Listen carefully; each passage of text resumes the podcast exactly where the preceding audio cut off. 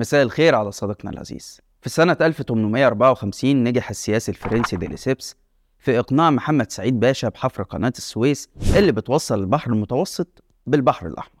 وبالفعل حصل على موافقة ملكية منحت بموجبها إحدى الشركات الفرنسية برئاسة ديليسيبس امتياز حفر وتشغيل القناة لمدة 99 سنة. عملية حفر القناة استمرت 10 سنين.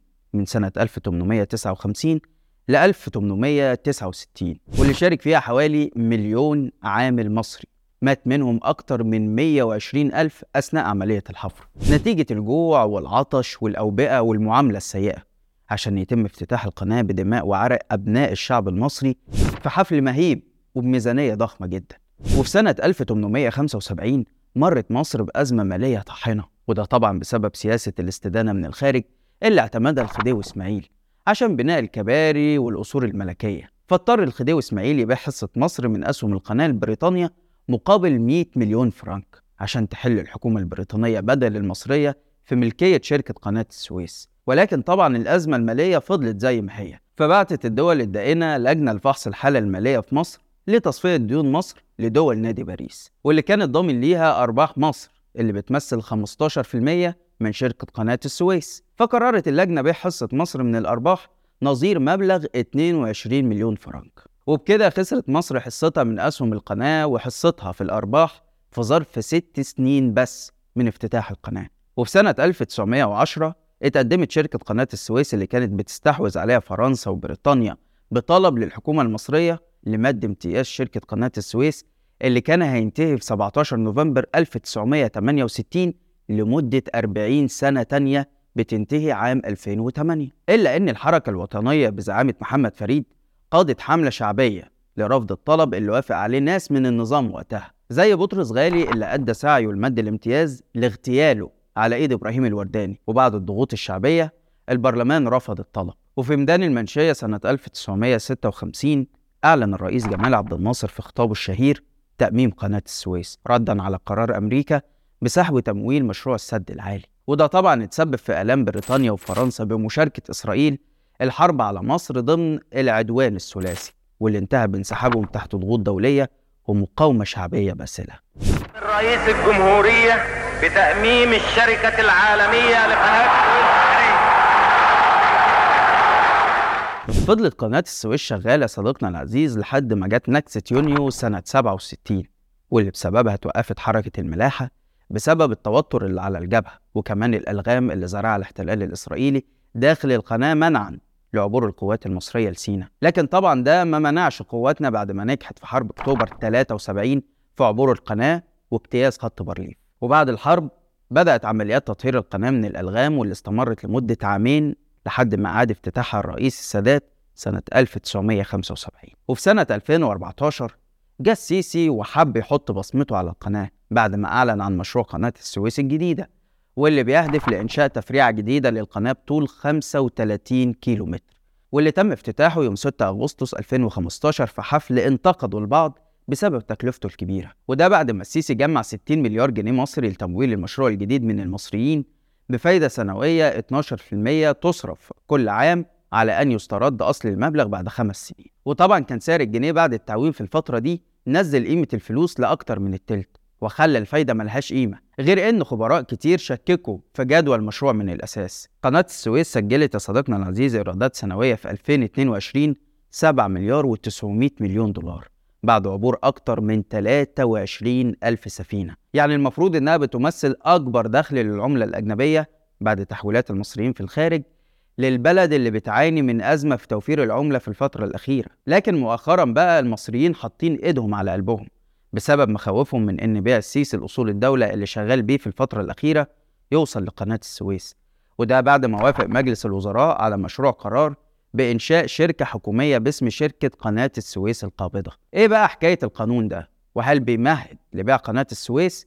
وإيه تأثيره على مصر؟ ده اللي هنحاول نعرفه معاكم في حلقة النهاردة بس قبل ما نبدأ ما تنساش تعمل اشتراك وتدعمنا بالانتساب في القناة أنا عبد الرحمن عمر وده برنامج إيه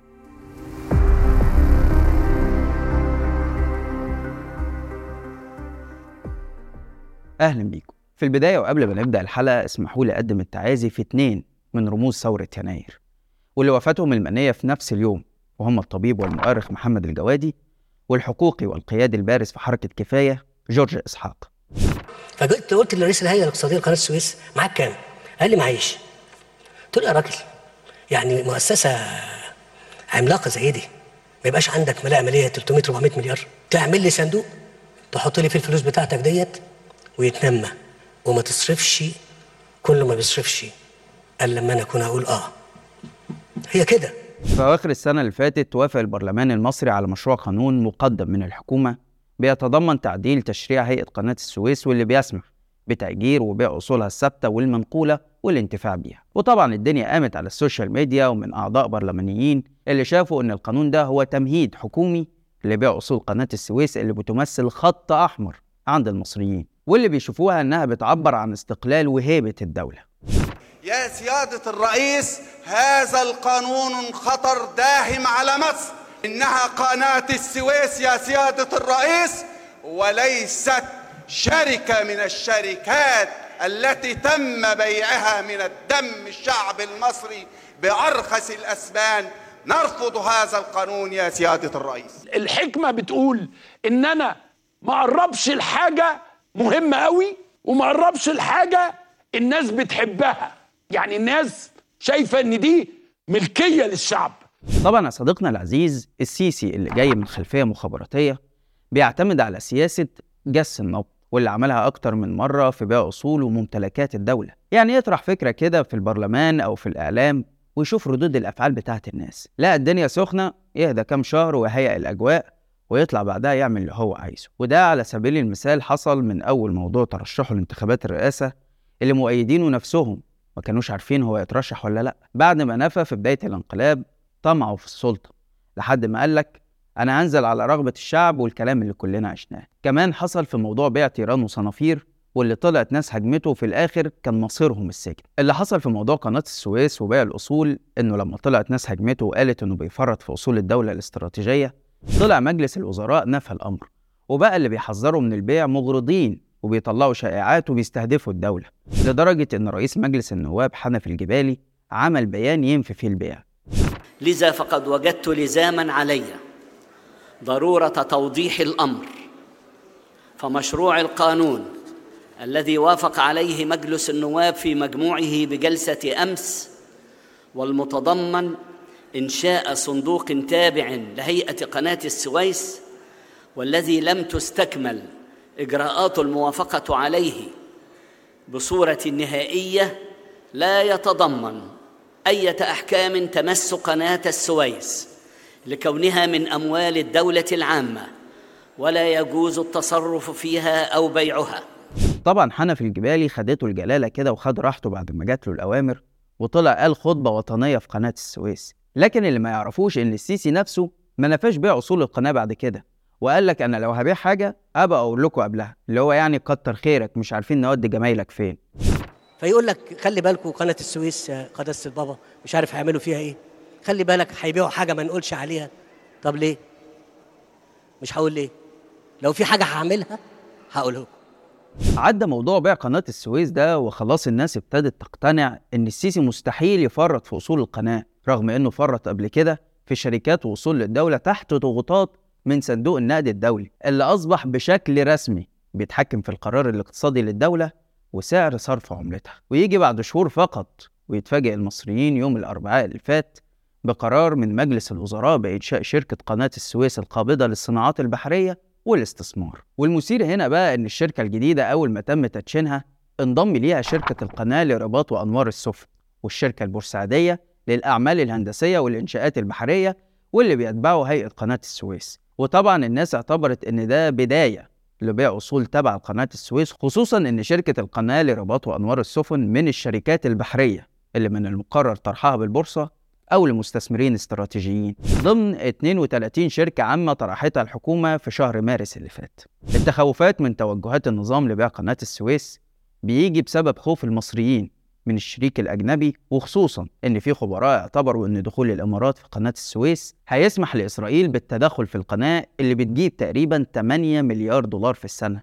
وده مش بس تهديد اقتصادي لأ ده بيعتبر تهديد كمان للأمن القومي. والكلام ده اللي اتكلم عنه رئيس قناة السويس السابق مهاب مميش بنفسه في مقابلته مع المصري اليوم واللي طبعا اتحذفت بعد كده واللي انتقد ساعتها موافقة مجلس النواب على تعديل قانون هيئة قناة السويس. وقال إنه من غير المقبول وجود أجانب في إدارة قناة السويس واعترف إن أي تغيير في النظام أو دخول مستثمرين أجانب هيسبب حالة فزع عند المصريين. السيسي واللي مستمر في بيع الأصول بتاعة الدولة هو نفسه اللي ورطها في الديون اللي بتتجاوز 160 مليار دولار نتيجة سياسة الاستدانة اللي اعتمدها منذ وصوله للسلطة بهدف إنشاء العاصمة الإدارية وبناء شوية كباري وطرق وأصول رئاسية. واللي للأسف رغم الأموال الطائلة اللي اتصرفت على المشاريع دي إلا أنها ما كانش ليها جدوى في حل مشاكل مصر الاقتصادية. واللي أصبحت بتزيد يوم بعد يوم والمواطن أصبح هو المتضرر الأكبر من السياسات دي. العملية العسكرية اللي بيدير بيها السيسي البلد كانت السبب في تهديد قناة السويس. وده لأنها بتعتمد على عدم دراسة الجدوى والسرعة والضخامة في التنفيذ دون التقييم السليم للمشروعات دي. وده مثلا كان واضح جدا في مشروع مدينة الأساس بدمياط الجديدة اللي السيسي نفسه طلع واعترف بفشلها بسبب عدم دراسة الجدوى عندنا تجربة تانية والتجربة دي بتاعت مدينة الأساس. عملنا نفس الكلام. لكن ال- ال- الإسهام بتاع أو تحرك الناس من دمياط لمدينة الأساس ما كانش آه، بالسرعة اللي إحنا عايزينها. طب في حاجة عندنا وفي حاجة عند الناس؟ آه. في حاجة عندنا إن إحنا كنا المفروض نوفر لهم آه، شوية منشآت. المنشآت دي تبقى موجودة فيها أساسيات ومطالب الإيه؟ الخشب والمسامير مستلزمات. المستلزمات بتاعتهم. عندك مثلا دولة زي سنغافورة واللي بسبب قلة مواردها الطبيعية اعتمدت على ميناء سنغافورة واللي كان بيصنف الميناء الأكثر ازدحاما في العالم قبل 2005 بسبب آلاف سفن الشحن اللي بتستخدمه وطبعا سنغافورة استخدمته كمصدر جذب للسياحة والخدمات اللوجستية للنهوض بالدولة وهنروح بعيد ليه؟ عندك ميناء دبي واللي نهض بدولة الإمارات بعد ما استخدمته كميناء لوجستي بيقدم الخدمات للسفن والحاويات اللي رايحة فين بقى؟ أيوه بالظبط كده قناة السويس طبعا مشروع تطوير محور قناة السويس واللي اتطرح في عهد الرئيس مرسي الله يرحمه كان سبب من أسباب دعم الإمارات للسيسي لخطورة المشروع ده على ميناء دبي. وطبعا بدل ما السفن ما هتروح تعمل خدماتها اللوجستية في دبي هتكون مشاريع قناة السويس أقرب وأوفر ليها. فالسيسي لو كان طور محور قناة السويس بالمشروعات اللوجستية في محور القناة بدل ما يعمل تفريعة جديدة هتوفر بعض الساعات للسفن اللي مش هتفرق معاها الساعات دي لأنها في الأغلب كده رحلتها بتستغرق شهور. كان هيقدر يعمل نهضة اقتصادية وتنموية في البلد. لكن طبعا إرضاء للإمارات اللي ليها فضل عليه ودعمته في الانقلاب كان أهم من أي مشروع. السيسي صديقنا العزيز اللي عنده استعداد إنه يبيع أي حاجة سواء طيران وصنافير أو أصول وممتلكات الدولة هنلاقيه في الناحية التانية بيوسع في ممتلكات الجيش وبيماطل ويعمل حيل لعدم طرح شركات الجيش في البورصة زي ما طلب صندوق النقد. وده لأنه خوفه من إغضاب لواءات الجيش والمؤسسة العسكرية أكبر بكتير من خوفه من الشعب. العقلية العسكرية اللي بيستخدمها السيسي في الاقتصاد عمرها ما هتخلي البلد تنهض وده لأنها معتمدة على إصدار الأوامر والسرعة في التنفيذ بدون دراسات جدوى اللي السيسي نفسه مش بيعترف بيها وهنفضل طول عمرنا ماشيين بمسكنات وتصريحات ووعود أثبتت على مدار تسع سنين من حكم السيسي فشلها وإنها زودت معاناة الناس واستهدفت فقط الأغنياء والعسكريين. فعندك مثلا الشركات اللي بتتباع للخليج بتحقق بعد سنة واحدة بس 100% زيادة في الأرباح.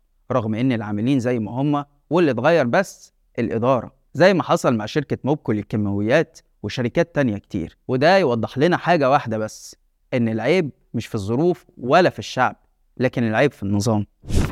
إحنا وإحنا في مصر كان دراسات الجدوى لو أنا مشيت بيها كنا هنحقق فقط 20 ل 25% مما حققناه. في نهاية الحلقة حابب أقول لك إن السيسي ولا بيعمل دراسات جدوى ولا حتى بيحب الدراسة لأنه لو بيقرأ تاريخ هيشوف نتيجة سياسة الاستدانة اللي استخدمها الخديوي إسماعيل واللي وصلت مصر للتفريط في أصولها لصالح دول أجنبية وانتهت ببيع قناة السويس كان فكر ألف مرة قبل ما يورطنا في ديون مش عارفين هنسدها إزاي. وفي الأخير بيعرض مصر بعد أكتر من 150 سنة لنفس المصير ويمكن أسوأ. بس كده لحد هنا والحلقة خلصت. شارك الحلقة لو عجبتك. وتابع حساب شباك وحسابي على الإنستجرام هتلاقي اللينك في الوصف. واستنانا كل يوم اتنين وجمعة الساعة 8 بالليل بتوقيت القاهرة في حلقة جديدة من برنامج إيه الحكاية. سلام.